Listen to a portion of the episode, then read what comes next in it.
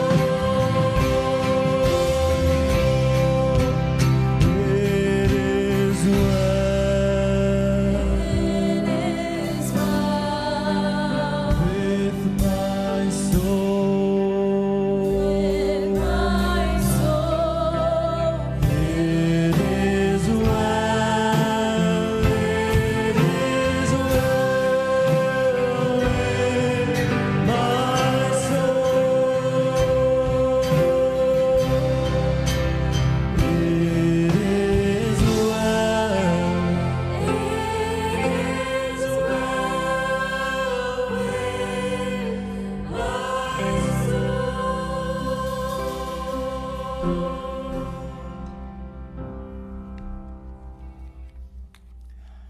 you remain standing with me as we read God's inspired and powerful word this morning? There's a small change in what's in your printed materials. Today we will be reading 2 Corinthians chapter 1 verses 8 through 11. So please turn in your Bibles with me to 2 Corinthians chapter 1 verses 8 to 11. For we do not want you to be unaware, brothers, of the affliction we experienced in Asia. For we were so utterly burdened beyond our strength that we despaired of life itself. Indeed, we felt that we had received the sentence of death, but that was to make us rely not on ourselves, but on God who raises the dead. He delivered us from such a deadly peril and he will deliver us. On him we have set our hope that he will deliver us again. You also must help us by prayer, so that many will give thanks on our behalf for the blessing granted us through the prayers of many. You may be seated. This morning, I want to remind you that giving is a form of worshiping God, and I'd like to encourage you to give joyfully, prayerfully, and sacrificially on a regular basis.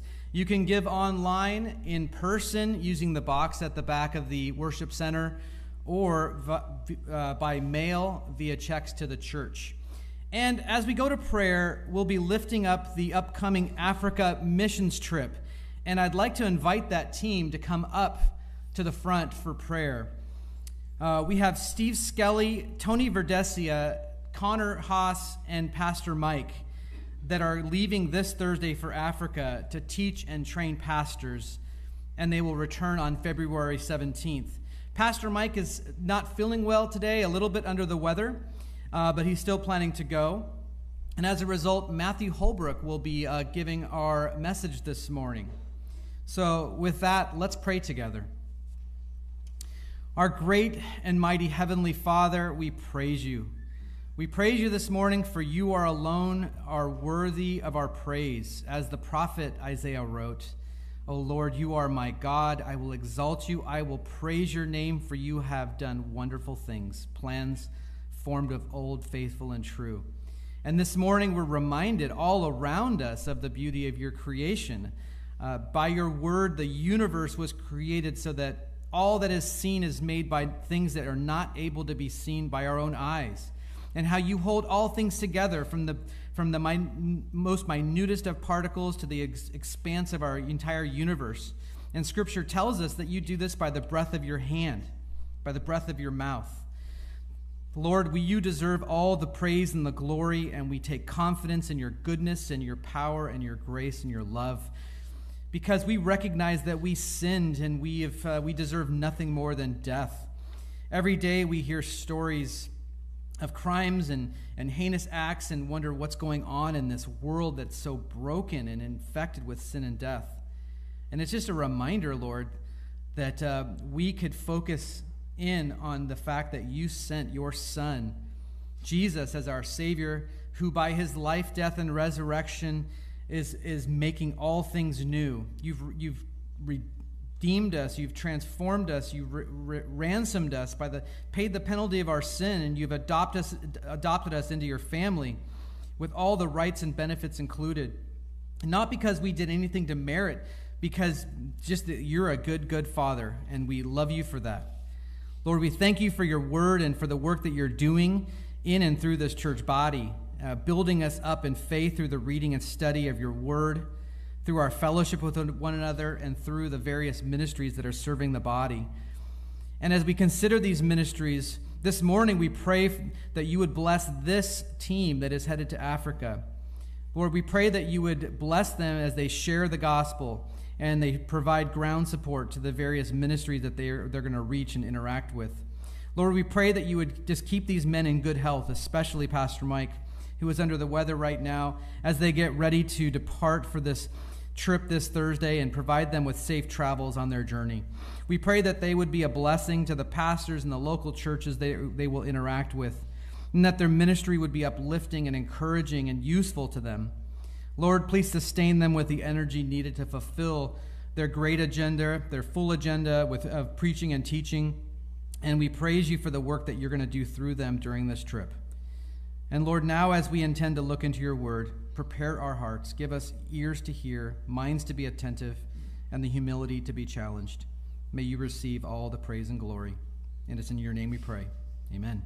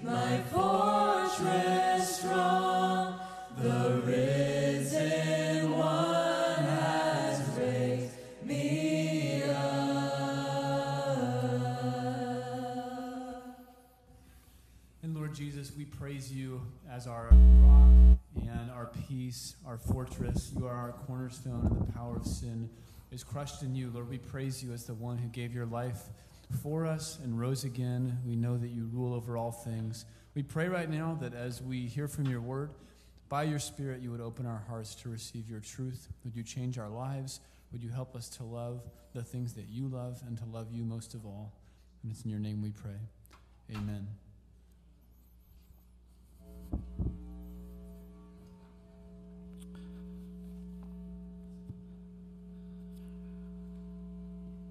Well, good morning. Is that me?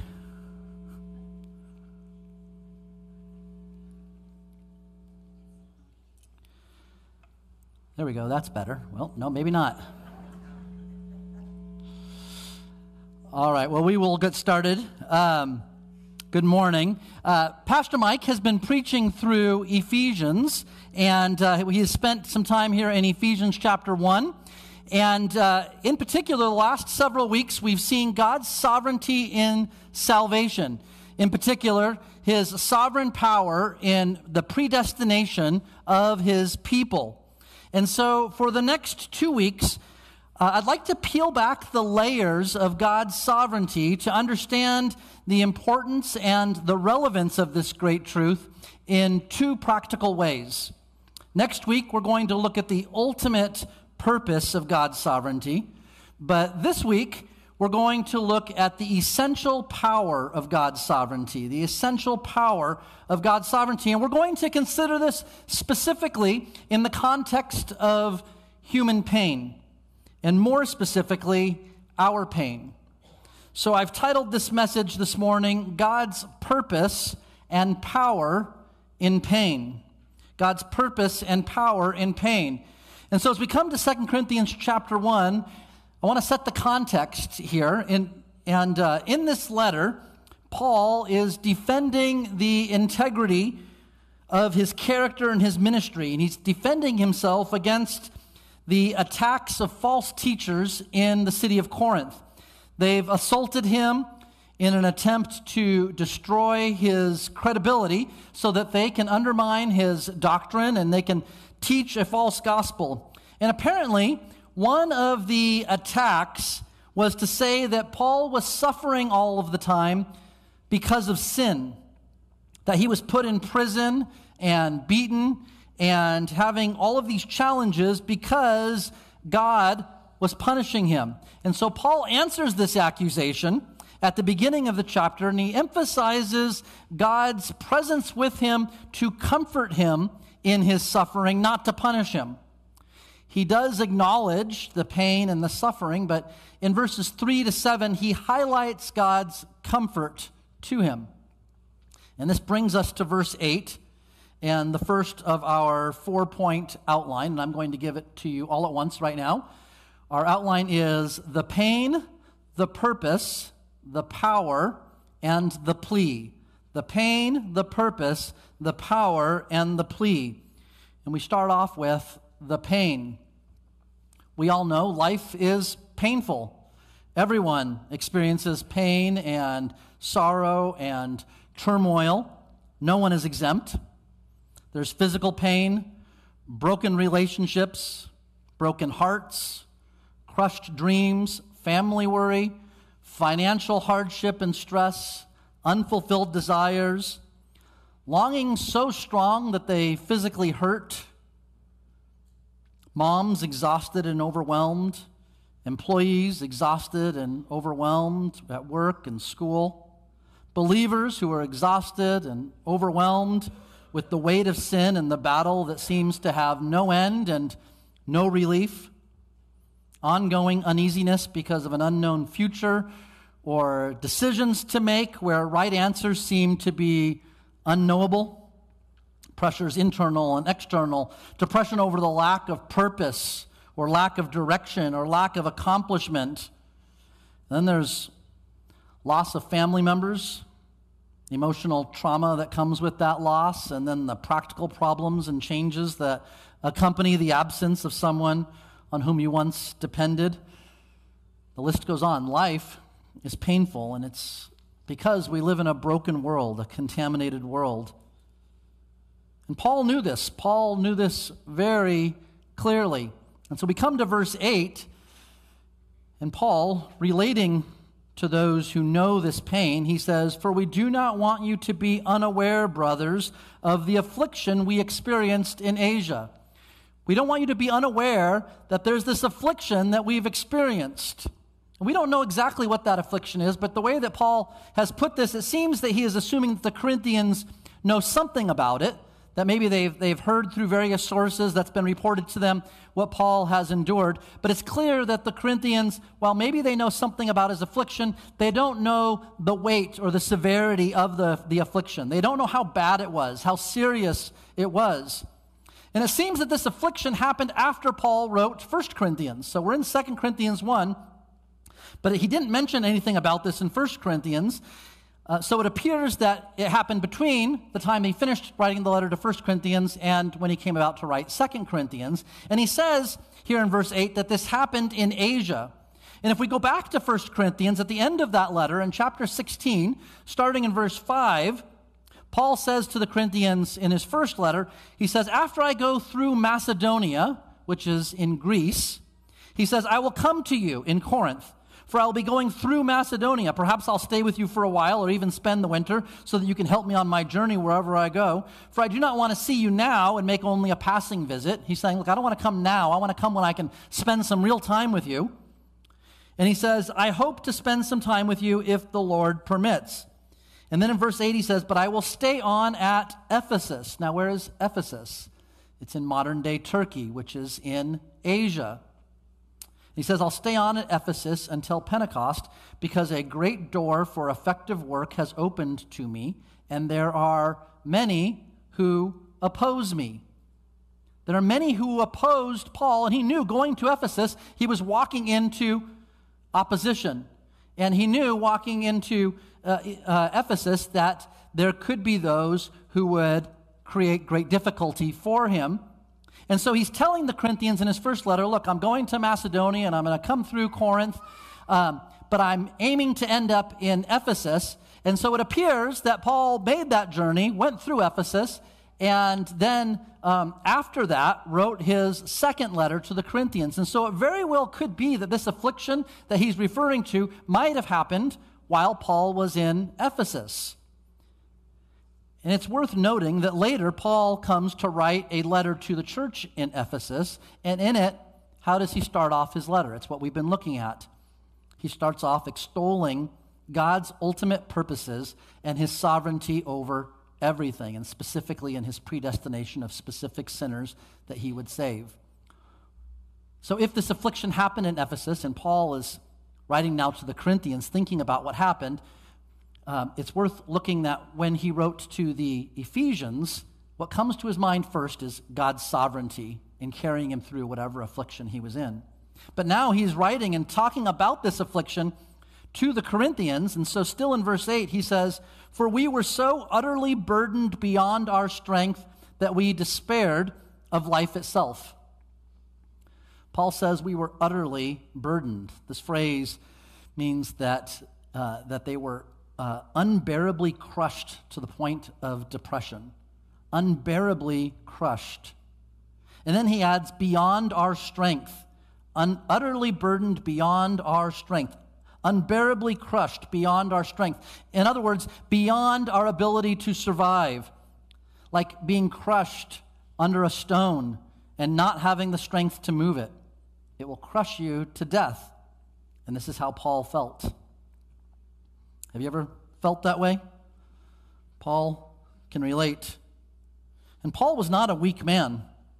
Later in this letter, Paul gives a glimpse into what his life had been like.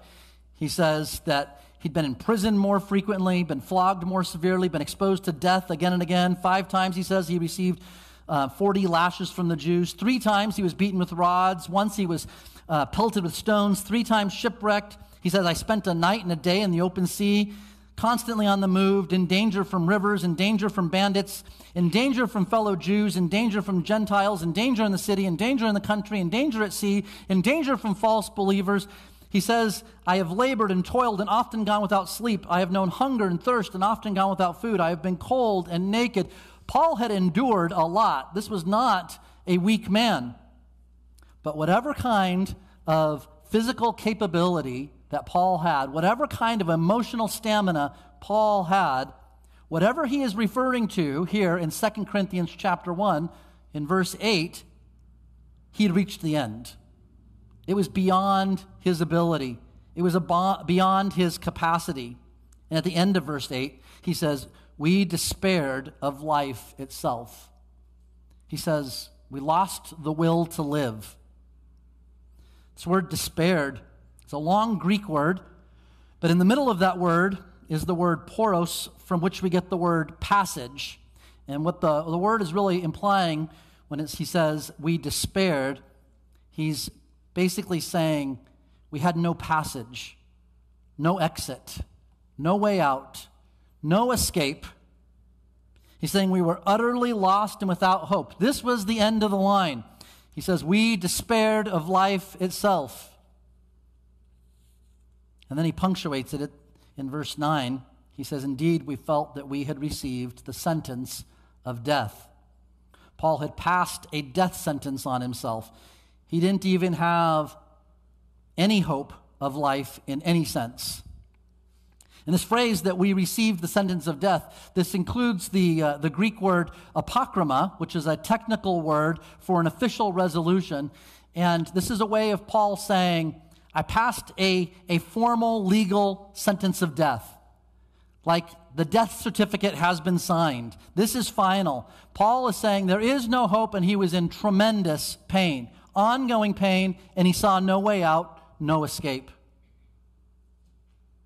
Paul understands the pain that we as humans feel living in this broken world.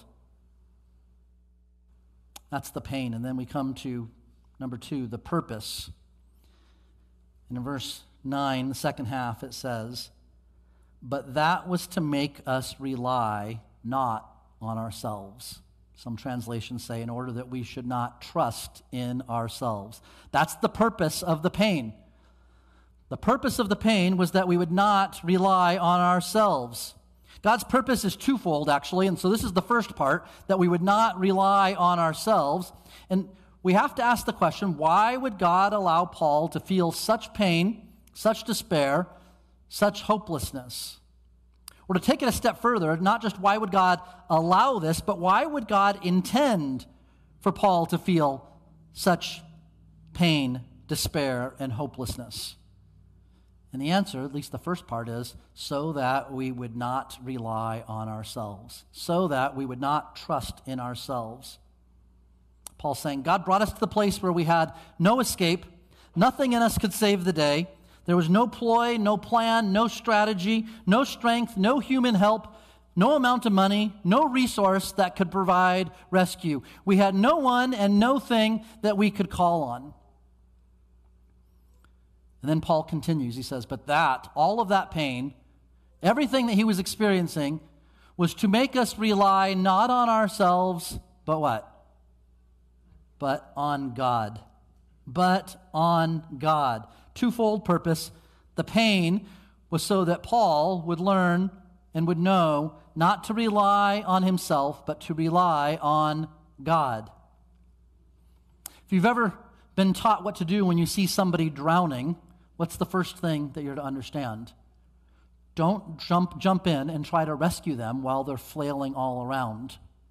If you do, they're liable to fight you and strike you and possibly bring you down, and you both would go down. But what's the instruction? That you wait until they have nothing left, until they can't fight anymore. And they've come to the very end of their strength. They have no ability to save themselves. They have no strength, maybe even no consciousness. And that's when you can jump in and bring them to safety. And that's where God takes us sometimes to the place where we can't even pretend that we have an answer and there's no sign of strength in ourselves, no hope to be found. And when we're at the very end, then we're not fighting Him. And He says, My strength is enough. And sometimes, only when we're in those situations, maybe only then, do we really hear him. My strength is more than enough. And that's because in God we find real power. It's in Him that we find real power, not in ourselves. And so we see the pain, and then we see how God brings about a purpose in that pain. And that brings us to point three the power. Paul describes what he is to look to, that God allowed him to experience this pain so that he would rely not on himself, but on God, who what? Who raises the dead. But on God who raises the dead. He's talking about on God who has ultimate power, power even over death. The only way out for Paul was going to be in the hands of God because he's the one who has the power even to raise the dead. And for Paul, he was as good as dead. He had pronounced the death sentence. And so that's the power that Paul needed the power of a God who raises the dead. And I'd suggest that's exactly the kind of power that we need in our lives the power of a God who raises the dead. In 2 Corinthians chapter 12, Paul says, So to keep me from becoming conceited because of the surpassing greatness of the revelations, a thorn was given me in the flesh, a messenger of Satan to harass me, to keep me from becoming conceited. Three times I pleaded with the Lord about it, about this, that it should leave me. But he said to me, My grace is sufficient for you, for my power is made perfect in weakness. Therefore, I will boast all the more gladly of my weaknesses, so that the power of Christ may rest upon me. For the sake of Christ, then, I am content with weaknesses, insults, hardships, persecutions, and calamities. For when I am weak, then I am strong. I know you know the pain. We've all felt pain in life. And God's saying to Paul, I brought about this pain. I allowed this pain to direct you not to rely on yourself, but to rely on the one who raises the dead. And Paul says, I'm content then with weaknesses, insults, hardships, persecutions, and calamities. Because when I'm weak and I have no place else to look, that's when I'm holding on most fiercely to God. And more importantly, He is showing His power in me and holding on to me. For when I am weak, then I'm strong. I can remember being at a high ropes course and uh, uh, being there with a, a bunch of high schoolers. And I was watching this girl that was way up on this tower, and she was standing on a platform about 35 feet up, and swinging in front of her was a trapeze bar. And she was supposed to jump out and grab the bar, but she was petrified. She was visibly shaking, and people from the ground and all around her were yelling encouragement, telling her she could do it. But the more that people encouraged her, the more afraid she was. And so she broke down crying. And then she was sobbing, and her whole body was shaking. Fear overwhelmed her. And then finally, with much encouragement, she tried to make the jump but she was shaking so much and her muscles were so weak, she barely made it halfway to the bar. And she started to plummet to the ground and she screamed. But almost immediately, the cable attached to her harness caught and she was gently lowered to the ground. She was completely safe. She knew she was wearing a harness. It wasn't a surprise to her. But she was overwhelmed with what she saw in front of her, and she trusted in her own abilities and not in the harness. But she was never in any danger. We're so often terrified by our own predicaments and our own situations that we lose sight of the fact that there's the harness of God's care wrapped around us. Our ignoring of that reality doesn't change the certainty of his hold on us, but it does destroy the peace. God's holding on to us with the power of one who raises the dead.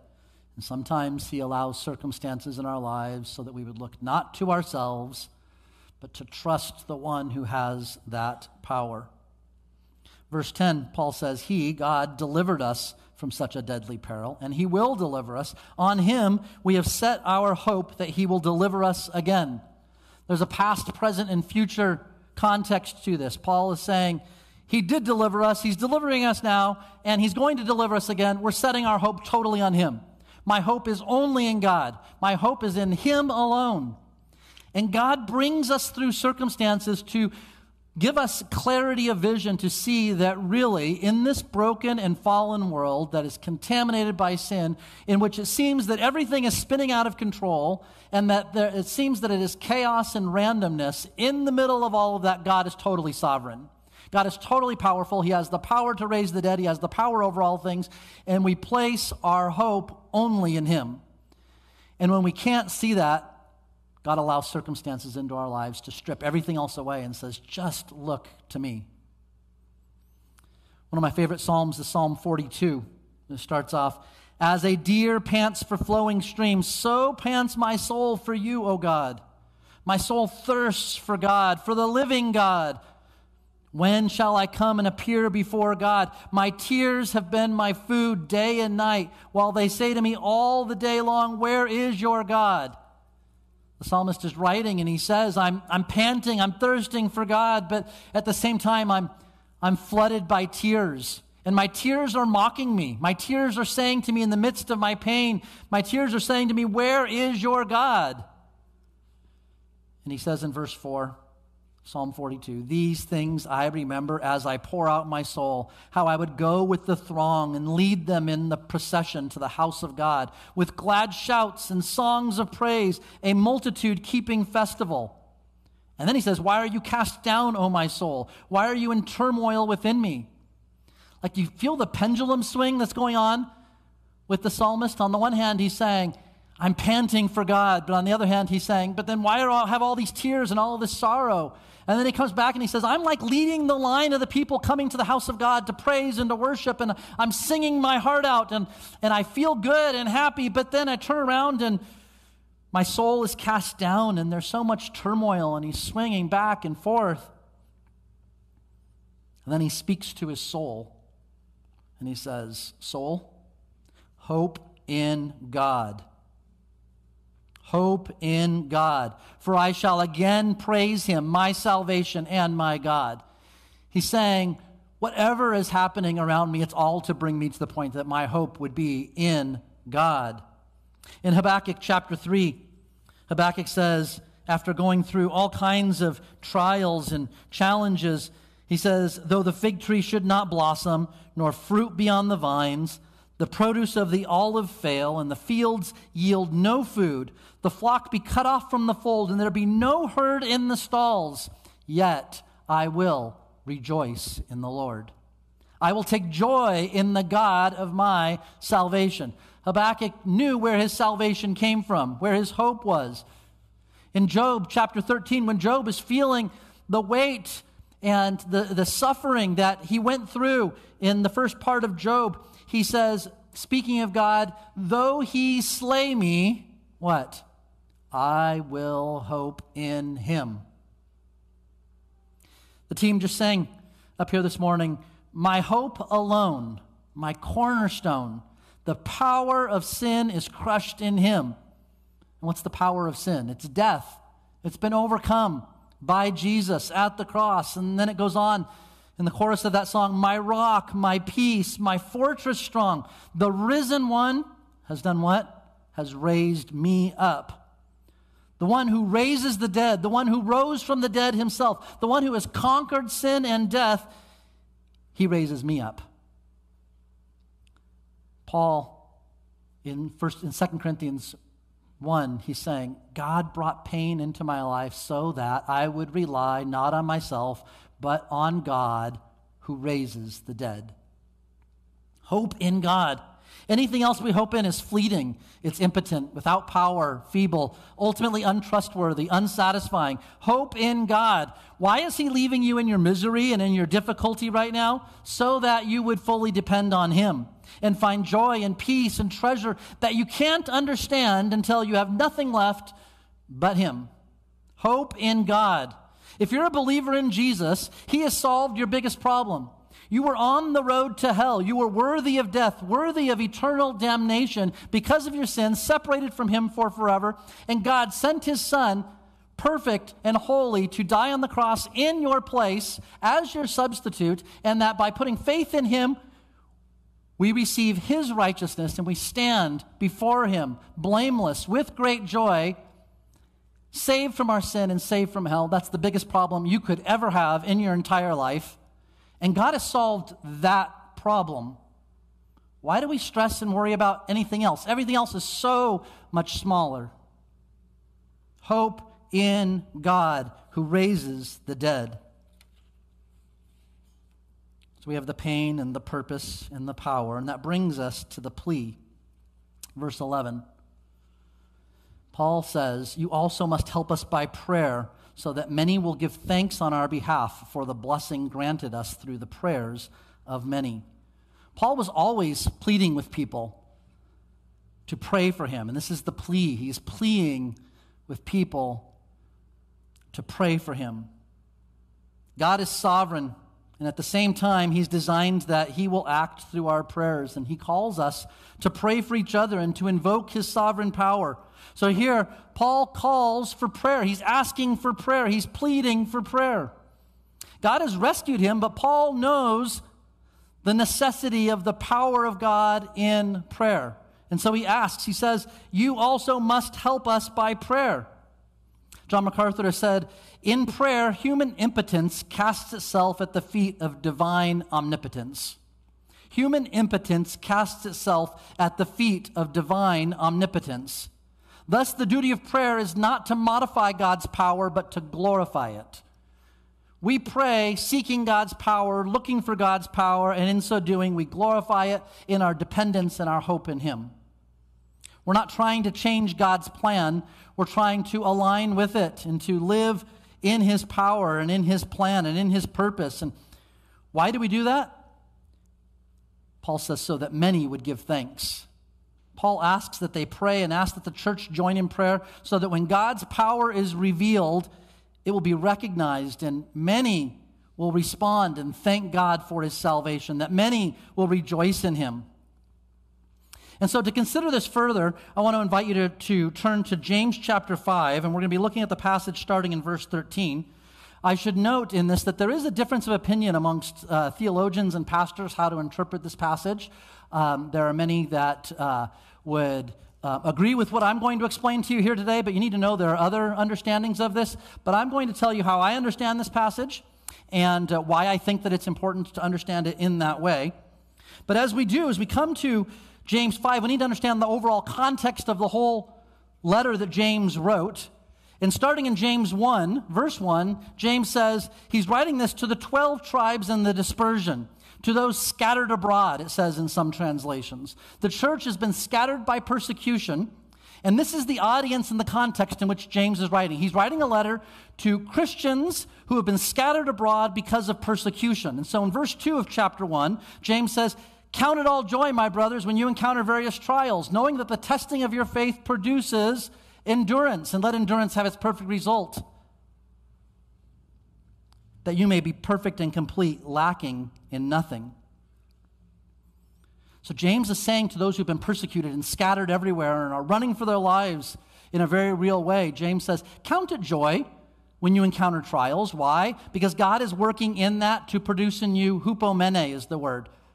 One of my favorite Greek words, endurance hupomene, the ability to stand under a great weight. It's the same word that's used in other literature to, to describe Atlas and his ability to stand under the weight of the world.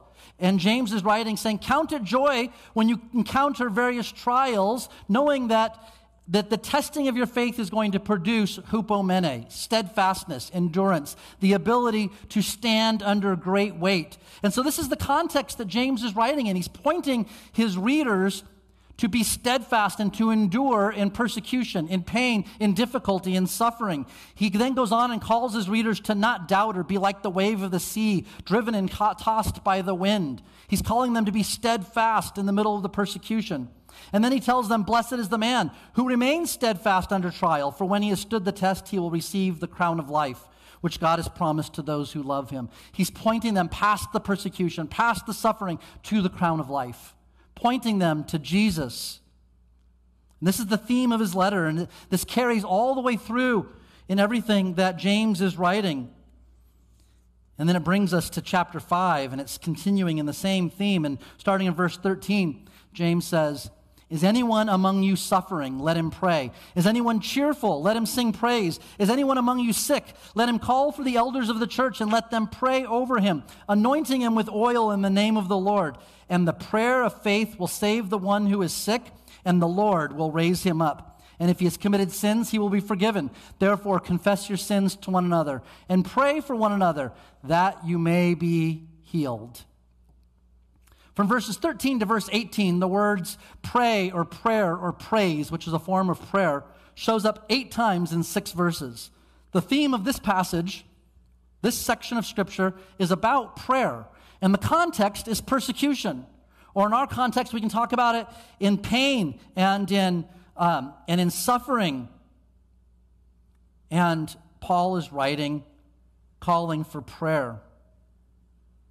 It doesn't seem to make sense then that as he is writing this whole letter, urging his readers who are persecuted Christians scattered abroad, it doesn't make sense that as he has ur- urged them to be steadfast and to endure, that all of a sudden he's talking about the healing from physical sickness. But what does it make sense and what does it look like he is talking about? Well, it starts off in verse 13 Is anyone among you suffering? Let him pray. Is anyone cheerful? Let him sing praise. This word cheerful is just the idea of that it's well with their soul. If anyone, if their soul is well, their soul, their inner being, the, the spirit of their soul is well, let them sing praise. And so what he starts off by saying is, is anyone suffering in this persecution? then let us pray for them. But those who find that even in the midst of persecution that their soul is well, let them sing praise, which is another form of prayer. And then we come to verse 14, where James says, Is anyone among you sick? And we see starting here, this is the first of two words that James uses to um, refer to the condition of the people he's describing, and they're both translated as sick, one time in verse 14 and one time in verse 15. And so, this first one in verse 14 is anyone among you sick? And the word that's used here is astheneo, and it's translated as sick, but this word is used about 35 times in the New Testament, and more than half of the time that this word is translated in most translations, it's not translated as sick in other verses. It's usually translated as weak and so, an example of that would be in Romans 5, verse 6. It says, For while we were still weak, at the right time, Christ died for the ungodly. And we understand that, that it makes sense that that is weak there and not talking about physical sickness. It's talking about spiritual weakness. While we were still spiritually weak, at the right time, Christ died for the ungodly. Or the verse that we already read from later in 2 Corinthians, when Paul says, But he, Jesus, said to me, My grace is sufficient for you, for my power is made perfect in weakness. Therefore, I will boast all the more gladly of my weakness, so that the power of Christ may rest upon me. For the sake of Christ, then, I am content with weaknesses, insults, hardships, persecutions, and calamity. For when I am weak, then I am strong. Same word that's used in James 5 is the, is the same word used in 2 Corinthians 12, and we see it makes sense that it's translated as weak, speaking of spiritual weakness. And there are many other examples throughout the New Testament where this word clearly means spiritually weak and not physically sick. And so we pick this up in verse 14. It says, Let him, when somebody is, is spiritually weak, let him call on the elders of the church and let them pray over him, anointing him with oil in the name of the Lord. And the prayer of faith will save the one who is sick and this is a totally different word this time that's translated as sick. This is the word kamno. And it's only translated as sick in James chapter 5. Elsewhere in the Bible, it's translated as weary. For example, Hebrews chapter 12, verse 3 says, Consider him who endured from sinners such hostility against himself, so that you may not grow weary or faint hearted that you may not grow spiritually weary or faint hearted. And it's worth noting that there are other words in the Greek that always, when they're translated, mean physically sick. And James did not use those words in this context. He used two words in two different cases that both can mean physically sick, but most of the time, cumulatively in the Bible, those words are translated as meaning weak or weary. And so, as we look at the context of this letter uh, that's about endurance, it's about suffering, it's about persecution, and James is urging his readers be steadfast, endure, don't break down, don't lose hope, don't lose your faith in the middle of all of this persecution. It makes sense that when we come to James chapter 5 and verse 13, he's talking to those who are spiritually weak and spiritually worthy. And so we can understand this passage to say, if is anyone among you spiritually weak, let him call for the elders of the church and let them pray over him, anointing him with oil in the name of the Lord. And the prayer of faith will save the one who is spiritually weary, and the Lord will raise him up. So when somebody is spiritually weak and spiritually weary, they should call for the spiritually mature and the stable, the elders of the church. And there's a promise that the prayers for the spiritually weak and weary will bring about the power of the Lord. So, what does the oil have to do with someone who is spiritually weak and spiritually weary? It says, Let him call for the elders and let them pray over him, anointing him with oil in the name of the Lord. And sorry for all the Greek lessons today, but I think it's helpful and relevant. Um, the word here that's used is the word aleipho, and there's actually two words in Greek that can be translated as to anoint. There's one that's purely secular in usage, and there's one that's used in a religious or ceremonial term, or a religious or ceremonial way. The word that James uses here is the one that's purely secular, just describing the pouring on and the covering of oil with somebody. It's the same uh, word is used in Luke 7, describing Jesus with the woman who anointed his feet. And she, it says that he, she was standing behind him at his feet, weeping, and she began to wet his feet with her tears and wiped them with the hair of her head and kissed his feet and anointed them with ointment, covered them with ointment. This wasn't like a religious or ceremonial activity. This was, she just covered his feet with the oil. This, um, again, it's not a, a ceremony. The, the word literally means to rub or to oil up. It could be understood as rubbing him with the oil in the name of the Lord. Doesn't mean dotting his forehead with a little dab of oil, it means rubbing or to have the oil crush over, to cover. Same idea that's applied with um, the Good Samaritan in Luke chapter 10. He went and bound up his wounds, pouring on oil and wine, and then set him on his own animal and brought him to an inn, took care for him. He, he oiled him, somebody who was injured and hurting.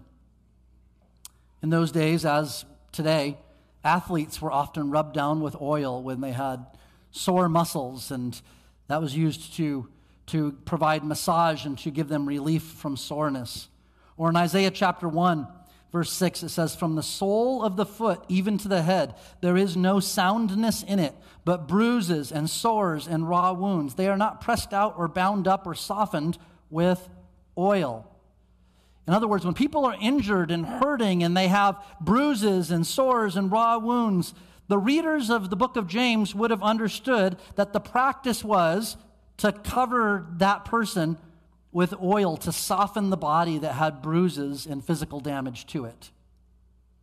This was the practice and the care for somebody who was physically injured and hurting. But again, the context here is about spiritual weakness and spiritual weariness in James chapter 5. And so it seems that James is applying a metaphor for the soul for somebody who is spiritually weak and spiritually weary. And he's providing this picture of oil to represent the care of the soul that comes when elders are praying prayers that stimulate and encourage and, and massage your spirit by directing your hope to the one who has the power to raise the dead. It's a picture for the spiritually weary and for the spiritually uh, weak that when the prayers come, it's the same as when you have a physical injury and you provide oil to care for that injured person, that when the soul is injured, the prayers work as a spiritual oil for the weak and for the weary. And then James says, therefore, confess your sins to one another and pray for one another that you may be healed. And the word that's used for healed just means to be made whole. It's the same word used in Matthew 13 when Jesus said, For this people's heart has grown dull, and with their ears they can barely hear, and their eyes they have closed, lest they should see with their eyes and hear with their ears and understand with their heart and turn, and I would heal them. Jesus is clearly in this passage talking about spiritual healing. And so when we see in James 5, confess your sins to one another, that's a spiritual condition. And pray for one another spiritually that you may be spiritually healed, to be restored. Let the weak and the weary ones be covered by, to be oiled up by the prayers of the, oil, of the elders, covering the wounded and hurting muscles of the soul. And let us also all pray for each other, being aware of the pain and the suffering of life holding each other up before the Lord, confessing sins to each other. In a community that's striving together for the gospel, seeking the Lord together and for each other. This is simply just what church looks like. It's what church is supposed to be. So we come back to 2 Corinthians chapter 1. And Paul says, You also must help us by prayer. Verse 11. You also must help us by prayer. He's calling for prayer. We must be praying for each other, praying that God's power would be seen, that we would trust Him, that we would rely on Him, and let those prayers be the oil for our souls and for our hearts when we most need that, when we are beyond our capabilities, when we are beyond hope. And then we can give all thanks to God for His power. But I want you to note one last thing here this morning. In James, it was the elders praying for the weak and the weary. But here, in Second Corinthians, it's the Apostle Paul asking for prayer. And Paul does this often. It's the leader asking for prayer. So I ask Do you pray for the leaders at Grace Church? Do you pray for Pastor Mike? For the elders? I can tell you, we pray for you, virtually all of you by name. The elders spent the last two days at a retreat where the focus was prayer, and many of you were prayed for by name over the last couple of days. But do you pray for the elders and the leaders at Grace? This isn't quid pro quo, like I'll pray for you if you pray for me. But we all need to be dependent on the power of God. We all need to rely not on our own strength, but on the power of the one who raises the dead. And we, as leaders at Grace, we need you to all pray for us. Pastors and elders are human. We're all battling our own sins and temptations and burdens and worries and stresses and trials. Yes, God has gifted elders in certain ways, just as He's gifted everyone in the church. The elders' gifts are going to be in the areas of spiritual discernment and wisdom and teaching and the capacity to shoulder the burdens of others. And there's gifting to do those things. And as we consider that, I'll confess that at times the burden that comes with that can be very heavy, and sometimes it can be something that seems simply too much to bear. We all feel that at times. And you know what the result is of the gifting of elders who have the gifts but not the power of God? What happens when you have gifted leaders but no power of God? The answer is nothing. Nothing. Or to quote the great theologian Jana Elira, nothing, nothing, absolutely nothing. Many of you won't get that, but some of you do. Nothing happens without the power of God. God's power is what unleashes those gifts for the good of the church. And it's not about specific men, it's about the power of God. So, do you pray for the elders and the pastors of grace? Do you plead for the power of God to be unleashed? Dan Martin, Mike Shara, Tom Redmilovich, Ed Trenner, Matthew Holbrook, Paul Phillips, Alan Weisenberger, Brian Bush, Tom Licata, Mark Holbrook, George Miklia, and Pete Roberts. Do you pray for our elders? Pray for each other. Pray for those who are weary and weak. Pray for those in pain. But remember the weak, fragile, fallible humans that God has placed to shepherd the flock here at Grace. Paul says, You also must help us by prayer, so that many will give thanks on our behalf for the blessing granted us through the prayers of many. Yes, there's pain in life, but one of the main reasons of that pain is that God wants to direct us to rely not on ourselves, but on the God who raises the dead. And so let's pray for each other and rely on that power. Lord, thank you so much that you've called us to be the body of Christ, the visible representation of Jesus in this world. And as broken and sinful as we are, we live in a broken and sinful world where there's pain and suffering and persecution. And God, you allow us to come to the end of ourselves at times simply so that we would look to the one who has ultimate power, ultimate sovereignty, and that we would trust in you, the one who has the power to raise the dead. And so, God, would you direct our attention in that way? Would you give us a love for each other and for you, that we'd be praying for each other, that we would pray for the leaders here at Grace? And God, that you would bless this church in ways where we would grow in our trust and our dependence on you in every way, expressing our dependence to you in prayer all the time. We pray in Jesus' name. Amen. Amen. Would you stand if you're able as we close?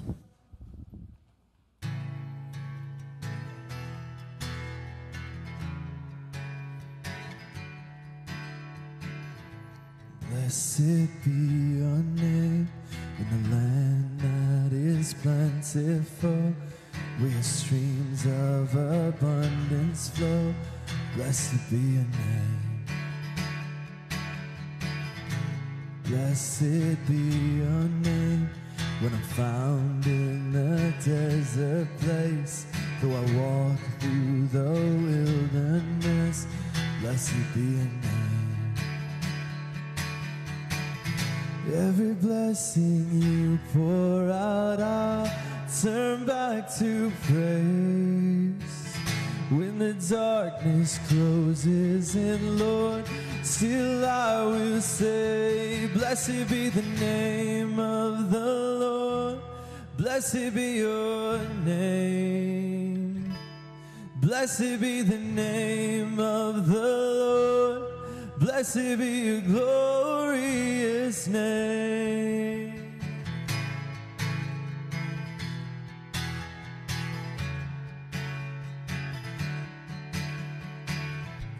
Blessed be your name when the sun's shining down on me, when the world's all as it should be.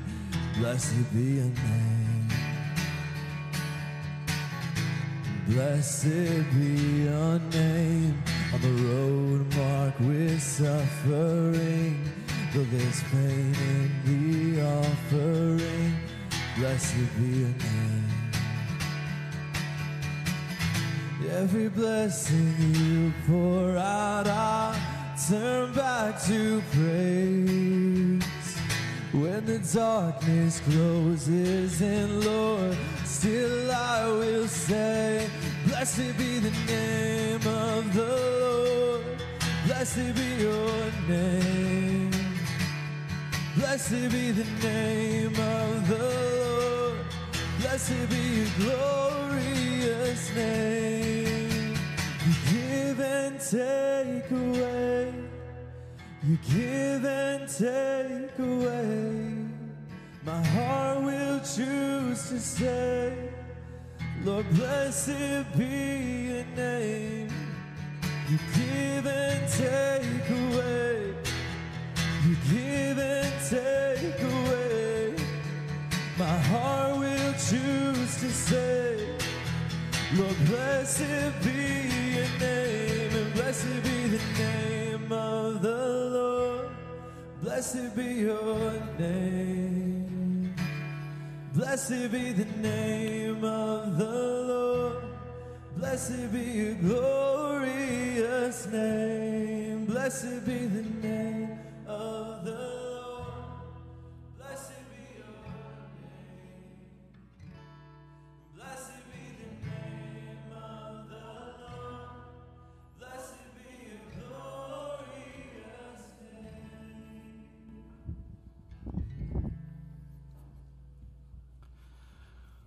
We have two mission trips coming up that we want to encourage you to be praying for. Leaving on February 2nd, we have a team that we've already discussed that's going to Zambia and Malawi. Um, let's be praying for them, and especially for Pastor Mike, that he would be healthy and good and ready to go. And then there's a team going to Tijuana with Homes of Hope, led by Glenn Perry, on leaving on February 17th. There's a midweek service this Wednesday. I encourage you to be part of that. This Friday, um, the men are gathering and uh, there's going to be teaching on how to lead in the church, and Mark Holbrook will be leading that. And then this Friday night from 6 o'clock to 10 o'clock in the MPR, we have family game night. So I want to encourage you to be part of that. So as we close here this morning, I want to read from the end of Ephesians chapter 3, where Paul says, Now to him who is able to do far more abundantly than all that we ask or think according to the power at work within us, to bring to him be glory in the church and in Christ Jesus throughout all generations, forever and ever. Amen. Sovereign in the mountain air, sovereign on the ocean floor.